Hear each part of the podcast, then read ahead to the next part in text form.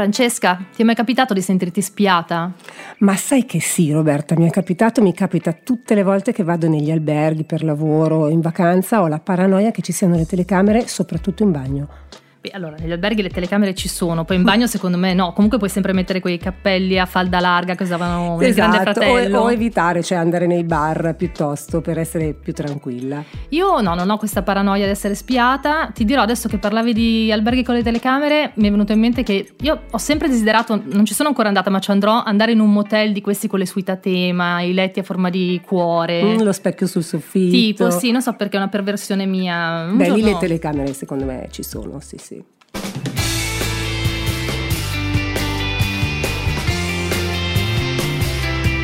Doc. Tratti da una storia vera.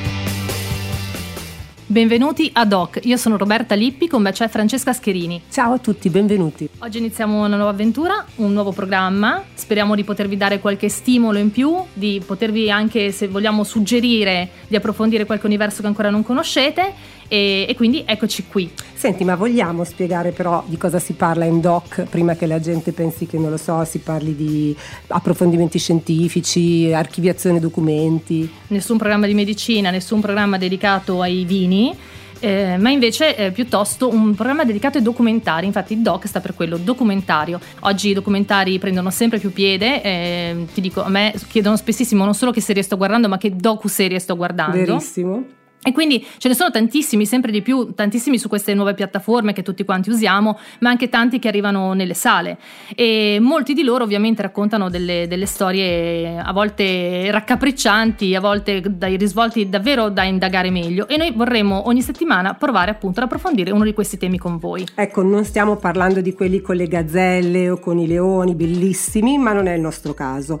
E tra l'altro vi promettiamo di non spoilerare nulla, ma semplicemente l'intento è quello, sì, magari anche di proporvi appunto un'alternativa ai vostri film preferiti, ma non è il motivo principale, il motivo principale è proprio quello di riflettere insieme sui temi sociali che eh, sono al centro di questi documentari che ci hanno colpito particolarmente e che possiamo immaginare che possano incuriosire anche voi. Ed è per questo che vi chiediamo di scriverci, vi ricordiamo che abbiamo una, un indirizzo email a cui scrivere, cioè doc-radiopopolare.it, così potete eh, farci commenti, domande, magari raccontarci le vostre storie che in qualche modo modo hanno avuto a che fare con quello che, di cui stiamo parlando, ma non ne parleremo da sole tra l'altro, ci avvaliamo di veri e propri esperti ogni settimana, quindi sarà con noi un esperto a cui faremo delle domande sulla base delle curiosità che questo tema trattato nel documentario ci ha, ci ha portato. E veniamo al tema del documentario. Cosa abbiamo scelto per questa prima puntata? Allora, oggi parliamo di un documentario che si chiama Wire. E, e, già qui la faccenda si fa interessante. È un documentario diretto da Miles Kane e Josh Corey, spero di dirlo bene, eh, del 2017, quindi non recentissimo, ma ehm, dato che è sulla piattaforma Netflix, eh, spesso sai come funzionano lì, l'algoritmo ributta fuori delle cose ogni tanto e devo dire che è stata una fortuna perché è un documentario che mh, davvero è particolarmente rilevante, ora capirete per quale motivo. Eh, racconta la storia di due personaggi molto molto particolari. Si tratta di un giornalista, Guy Talese, che forse alcuni di voi hanno sentito nominare, non è Telese, è Talese. È il nostro tale- Telese. Esatto. Ma noi diremo Telese un sacco di volte. Ci capiterà, voi ci perdonerete. E, um, Guy Talese, dicevo, è un albergatore che si chiama Gerald Fuss. Bene, cosa ha fatto questo Gerald Fuss? Oggi è un signore ultra ottantenne, ma negli anni 60 decide di acquistare un modesto motel di una provincia americana, nello specifico nel Colorado, la nella provincia di Denver, e, mh, prende questo alberghetto, lo chiama Manor House e ne fa, eh, diciamo, il suo motel. Eh, bene, a un certo punto voi direte, vabbè, che succede? Succede che lui a metà degli anni Ottanta decide di scrivere a questo giornalista Gaetalese una lettera, perché Talese aveva appena, ehm, era diventato molto famoso perché aveva appena finito di pubblicare un libro tratto da un suo reportage scabroso, perché lui era un, um, davvero un, un, reporter che andava a scavare, diciamo, nell'osco dell'America, della provincia americana, ed era stato per forse alcuni mesi addirittura a vivere in una comunità di nudisti. Quindi da lì uscì questo libro che fece veramente scalpore e evidentemente Fuss individuò in Talese la persona giusta per raccontargli una storia. Questo simpatico gestore di albergo in realtà vuole confessare proprio al giornalista la sua perversione o comunque la sua storia che è quella di un uomo che sì ha acquistato un motel ma lo ha acquistato al solo scopo di spiare i propri clienti e quindi ha proprio costruito nel sottotetto una vera e propria rete di, in cui si spostava quasi come fosse un topolino e riusciva a spiare i, eh, i clienti non solo in bagno ma anche in camera e in ogni momento soprattutto in, momento in camera esatto, perché esatto. FUS e non è che voleva controllare se i clienti gli sporcavano il letto con le scarpe no. ma in realtà voleva proprio da quel titolo del documentario Voyeur osservarli mentre lui sperava facevano sesso in fondo si trattava di un motel ad ore sì, diciamo famigliole in vacanza ne capitavano poche, tant'è che Talese, attirato subito dalla storia, si reca ad Aurora, in questa fantastica cittadina eh, nel Colorado, e, eh, perché vuole accertarsi, chiaramente da vero giornalista, professionista, vuole accertarsi che sia tutto vero e quindi visita il motel e eh, si accerta proprio che questi condotti, questo, questa modalità per spiare i clienti c'è. Poi succede un piccolo incidente di percorso perché poi il nostro FUS sì voleva raccontare la sua storia, ma voleva farlo rimanendo assolutamente celato dal, dall'anonimato e invece Talese, puro, duro e puro, assolutamente non può accettare questa, questa condizione. Sapeva da giornalista che probabilmente nessuno avrebbe creduto a una storia nella quale non c'era un vero prota- un protagonista e però in quel momento FUS era passibile di una condanna perché stava compiendo un atto eh, illegale, no? E quindi mh, mm, Talese se ne va. Se ne va, abbandona la nostra fantastica Aurora. E, e se eh, non sbaglio, Francesca era già una cittadina, è stata una cittadina purtroppo tristemente famosa per un attentato. Credo che tutti ricorderemo il tristissimo momento in cui alla prima del film di Nolan, eh, Il Cavaliere Oscuro, eh, un giovane entrò in questo cinema e mh, mm, compì una, una strage, una carneficina. Quella stessa cittadina Aurora è quella di cui parla questo documentario. Sostanzialmente una città così mh, mm, fonte di un certo, mh, mm, posso dire, sentimento di disagio. Sì, ecco. diciamo che mh, mm, non volevamo dirlo, ma lo diciamo, un paese di disadattati, esatto. francamente, diciamo, diciamocelo. Comunque sia, la, il rapporto non si interrompe nonostante appunto Talese abbandoni la città di Aurora perché a quel punto, proprio per, per convincerlo, Fuss continua a mandargli degli scritti tratti da questo suo diario dove minuziosamente appuntava ogni singolo fatto che accadeva nel suo motel. E a questo punto, e tra l'altro dobbiamo ricordare perché per chi si è appena messo eh, insomma, in ascolto, non spoileriamo nulla, ve lo promettiamo, però vi dobbiamo dire, quindi non vi racconteremo tutto il documentario, ma prenderemo spunto appunto per eh, approfondire con voi alcuni temi. In una di queste lettere arriva una confessione, cioè Fuss racconta a Talese una cosa inaudita.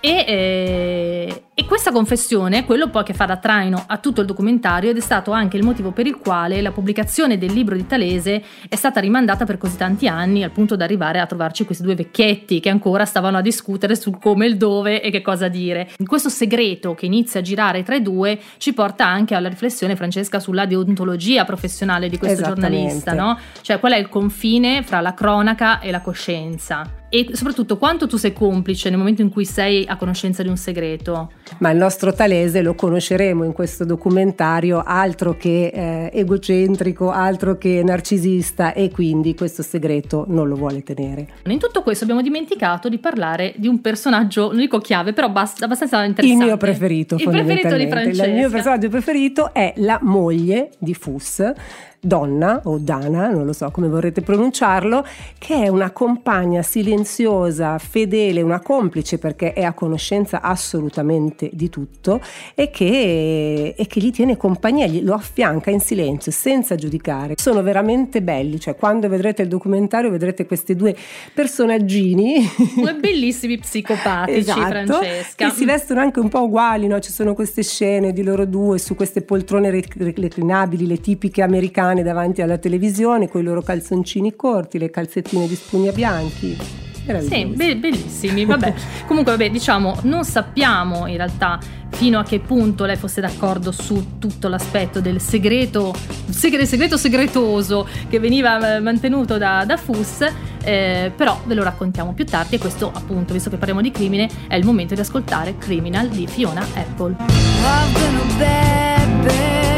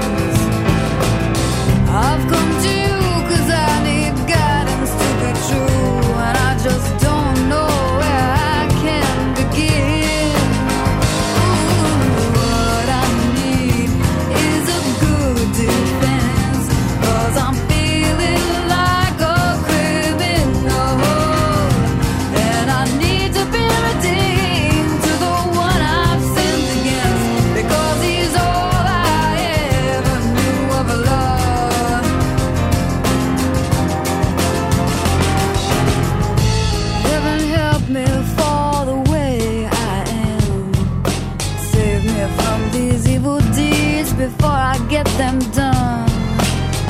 I know tomorrow brings the consequence at hand, but I keep living this day like the next will never come. Oh, help me, but don't tell me to deny.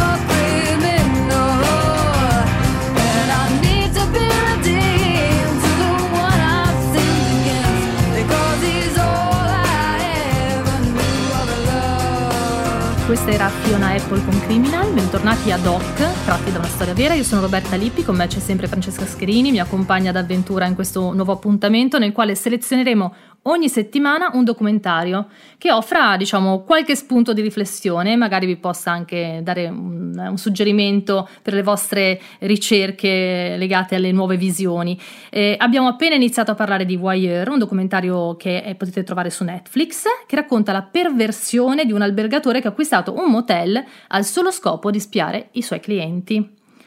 E eh, proprio a proposito di questo, anche se abbiamo promesso appunto che non sveleremo troppi dettagli, vedete che sono tantissimi i temi no? che poi questo documentario sta portando alla luce, dalla perversione del, di uno dei protagonisti agli scrupoli di coscienza di un giornalista, la privacy di chi alloggia presso gli alberghi e proprio perché, eh, come ci siamo detti in partenza, io un po' di paranoia sulle telecamere in albergo le ho, abbiamo scelto di eh, parlarne, come abbiamo anticipato, con un esperto. L'esperto di oggi in realtà è una lei, è Martina, dirige l'Hotel Tremoggia in Chiesa Valmalenco, e tra l'altro meta penso presa abbastanza d'assalto quest'anno. E ciao Martina, benvenuta a Doc tratti da una storia vera. Ci sono eh, le telecamere nei bagni del tuo albergo?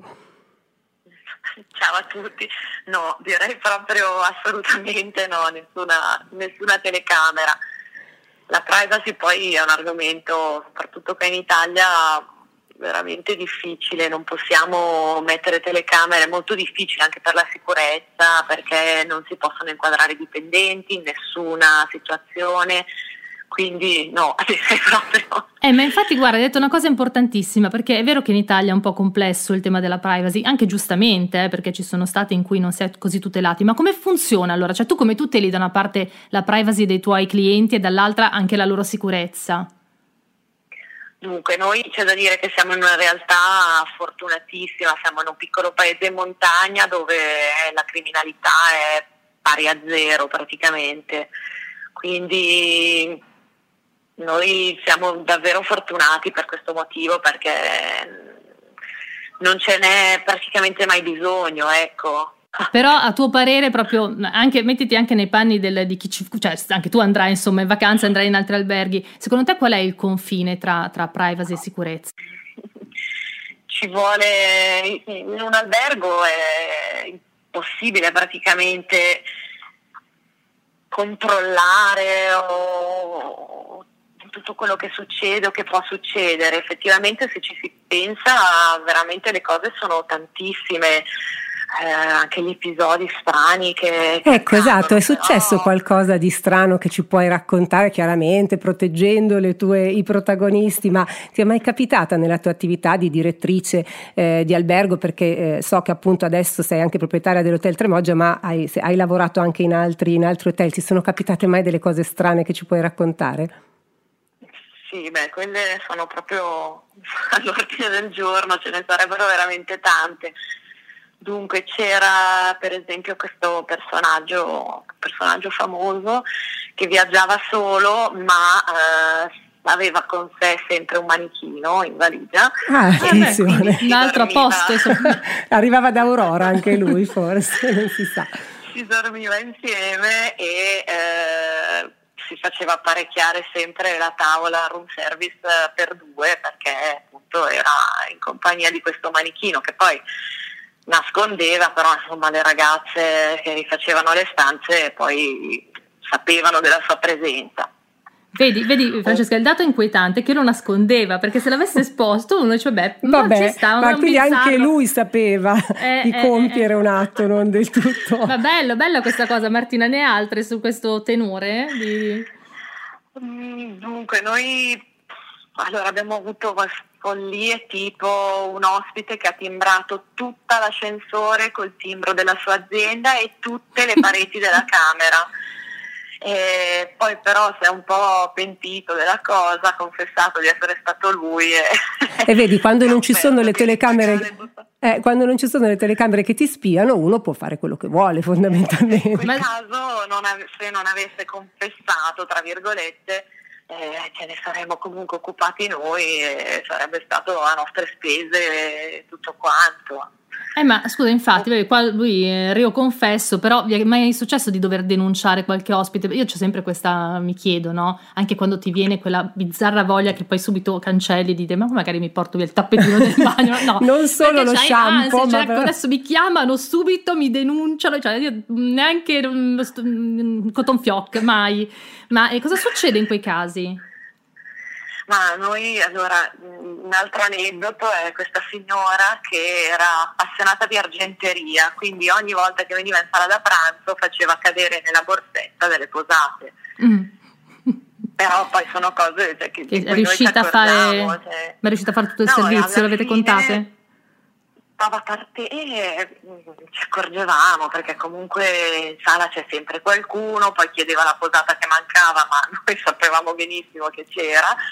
E niente, alla partenza aveva questa valigia che stranamente tintinnava un po' troppo e gentilmente abbiamo chiesto di poter controllare e, e niente, anche lì è crollata, cioè si è scusata, insomma non è scattata nessuna denuncia perché comunque anche lei, tra virgolette, ha confessato. Ecco. Martina, io ti dico, guarda, secondo me se ti metti lì e scrivi due, due righe, un documentario, lo tiriamo fuori. Lo puoi fuori. fare anche tu, esatto. Non sarà Voyeur Motel, sarà Hotel Tremoggia, ma secondo me si può fare, si può fare. Ci sono veramente un sacco di cose, però, ma chi non usava il bagno ma la faceva la finestra. Eh beh, forse era gente come me che aveva paura che ci fossero eh, le telecamere nei bagni. Fermiamoci perché se no nessuno andrà mai più in un albergo. Va bene, grazie Martina. Magari poi ci vediamo, facciamo un salto anche da te, ecco, per passare un momento sereno senza l'angoscia di Francesca Scherini. Esatto, sappiamo che possiamo stare tranquille nel tuo albergo. Per restare in... volentieri, volentieri. Grazie davvero per restare in tema. Io adesso ascolterei un brano che si chiama Dark Room dei Baustelle. Ciao, che fai? Mi vuoi? Ok, ti va? Di qua ci sei, ne fai miracoli. Reciti io non so chi sei, vorrei gli dei qua giù perché così rinascerei. Senza guai,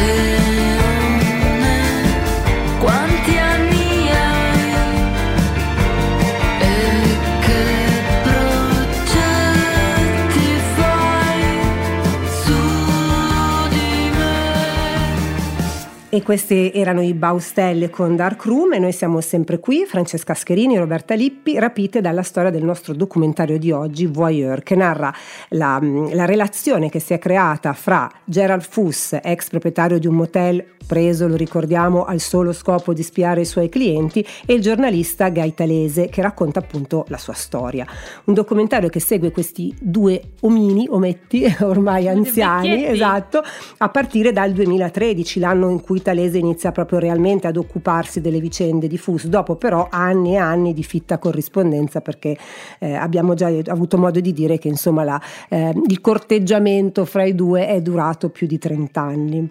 Ci siamo appena fatte raccontare degli aneddoti imbarazzanti da Martina, la proprietaria direttrice dell'Hotel Tremoggia di Chiesa Valmalenco, proprio perché eh, uno dei temi portanti di questo documentario è la privacy, il rispetto della privacy. Tra l'altro io mm, sono rimasta abbastanza sconvolta da alcune cose che ci ha raccontato Martina, siccome Martina forse la risentiamo, adesso troviamo un altro documentario per richiamare sì, Martina. Sì, perché di aneddoti ne ha, forse anche lì arrivava qualche cliente sempre sì, da Aurora, secondo È partita me. un po' il sordina, poi la memoria diciamo, ha richiamato delle cose così, un po'. È il rispetto della privacy che lei ha intrinseco, sì, che la, sì, la, la teneva un po' esatto. lontana, poi a un certo punto ha cominciato a raccontare. Comunque, tornando ai nostri due protagonisti, l'abbiamo un po' accennato anche prima, però appunto questa storia che si protrae per tre, oltre 30 anni, questa relazione lunghissima, con queste lettere che passano, quasi una storia romantica, una grande amicizia tra questi due uomini. Esatto. Ognuno di loro, però, ha veramente una personalità molto ingombrante, cioè alla fine è un, un incontro-scontro fra due egocentrici. Da una parte parte il, il, il, buon Fus che di suo si porta dietro anche una certa perversione, però ricordiamo che anche Talese a modo suo con le sue precedenti inchieste, compresa quella appunto nella quale aveva seguito eh, addirittura per mesi un gruppo di nudisti, aveva manifestato insomma l'esigenza di apparire, anche un uomo molto elegante, se il modo di vedere il documentario vedrete, ci tengono... abiti sartoriali pazzeschi. Sì, sì, ci tiene moltissimo all'aspetto estetico, non solo, cazzia anche il povero Fus perché mentre girano il documentario chiaramente vuole che appaia in modo insomma, elegante. Quindi è una relazione veramente quasi... E lui invece ricordiamo lui e la moglie in calzoncini corti e calzetta di spugna bianca. Poi che appunto tra le cose che succedono succede anche un, un piccolo dramma tra i due, cioè questa relazione di amicizia chiamiamola così, a un certo punto subisce un, uno stop per un, un tradimento. Un tradimento, sì. sì. Un tradimento in questa relazione perché diciamo che l'evento principale, che il fatto più grave, increscioso a cui eh, Fuss ha assistito e quindi faceva un po' da perno a tutta la sua storia raccontata, a un certo punto indaga oggi che indaga domani Talese qualche dubbio ce l'ha, c'è qualcosa che non torna e quindi diciamo che subentra un problema di fiducia fra i due. Esatto, perché prima eh, il povero talese eh, newyorkese che si deve confrontare con un mondo che gli fa un po' schifo, diciamo, per tutto il tempo lui ehm, difende Fuss anche quando si, si, reca al New York Times per cercare di pubblicare il primo articolo che poi diventerà un libro. Davanti alle reticenze della direttrice, lui proprio si spende per il suo amico ormai, dicendo guarda ma non è uno psicopatico, cioè lo è, ma non lo sembra. E, e, e poi lei insomma è venuta a conoscenza perché eh, Talese racconta tutta la storia di questo crimine, lo mette in guardia, dice attenzione però tu sei sicuro di voler raccontare questa cosa? In che modo tu entri a diventare complice? Complice di questa faccenda. Quindi diciamo che veramente lui si era preso a cuore e anche si sarebbe preso carico delle conseguenze in questo, in questo, caso ti faccio indossare il cappello dell'ospite per un momento, cioè tutto questo scrupolo che ha caratterizzato il, momento in cui Talese deve decidere che cosa fare, penso sia un po' tipico eh, degli scrupoli che si possano porre i giornalisti nel momento in cui hanno per le mani una storia eh, che ha delle conseguenze se raccontata e devono decidere, devono decidere cosa fare. Sì, guarda, a parte che ci sono dei giornalisti che non si fanno alcuno scrupolo, come sappiamo, però è vero che quando entri in intimità, ehm, magari la relazione non dura 30 anni come in questo caso, però si crea davvero un'intimità tra, tra, tra il giornalista e l'intervistato, che è inevitabile perché sennò poi non, non, si riuscirebbe a raccontare veramente una storia.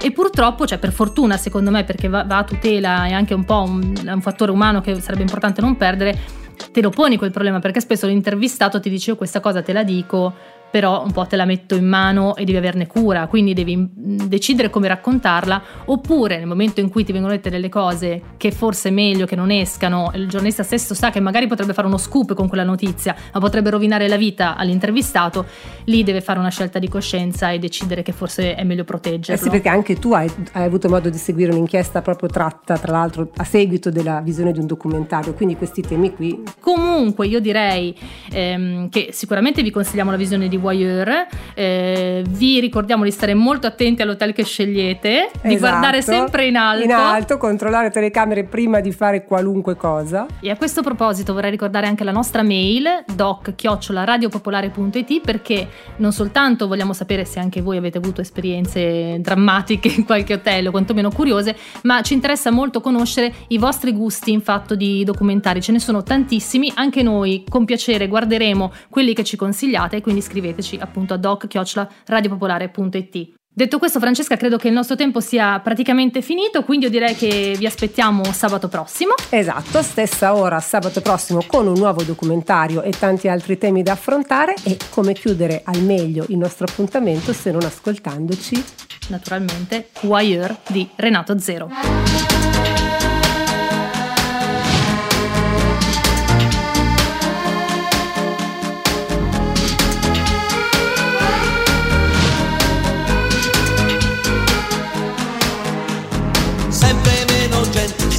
Lascia avvicinare e toccare.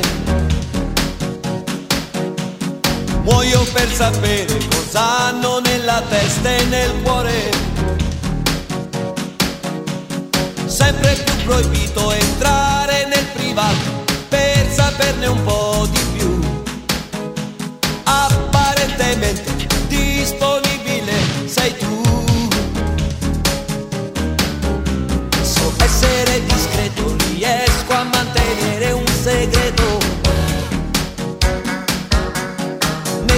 Nessuno